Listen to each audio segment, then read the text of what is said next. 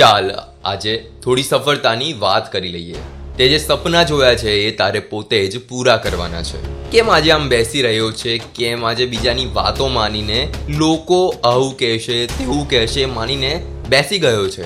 કેમ? સપના તે જોયા છે, વાતો એ લોકો કરે છે. સપના તે જોયા છે, તારા વિશે ખોટી માહિતી એ બહાર પાડે છે. સપના જોયા છે તે, બોલે છે એ લોકો. બરાબર છે ને? તો હા આમ જ મળે છે સફળતા. લોકો શું કહેશે, જ્યાં સુધી એનો વિચાર કરતા રહેશો ને, ત્યાં સુધી સફળતા નહીં મળે. કેમ કે સફળ થવાવાળા ક્યારેય બીજાની વાતો માનીને કે બીજાની વાતો સાંભળીને બેસી નથી જતા. કેમ? કેમ કે સફળ થવા માટે સફળતાની સીડીમાં નિષ્ફળતા પણ મળે છે. પણ નિષ્ફળ થઈને બેસી જવાવાળા લોકોની વાત નથી થતી. એમનો ઇતિહાસ નથી બનતો. ઇતિહાસ એમનો જ બને છે. કે જે સફળતામાં નિષ્ફળતા મળે છે, તો પણ ચાલતા રહે છે અને નિષ્ફળતા મળે છે, તો પણ.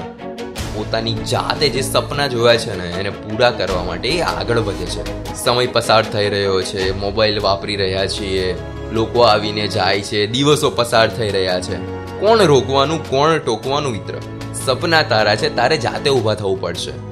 જ્યાં સુધી તું પોતે સફળતાની સીડીમાં એક પગથિયું જાતે નહીં ચડે ને, ત્યાં સુધી તને ખબર નહીં પડે કે સફળતા મેળવવા માટે કેવા કેવા દિવસો પણ કાઢવા પડે છે.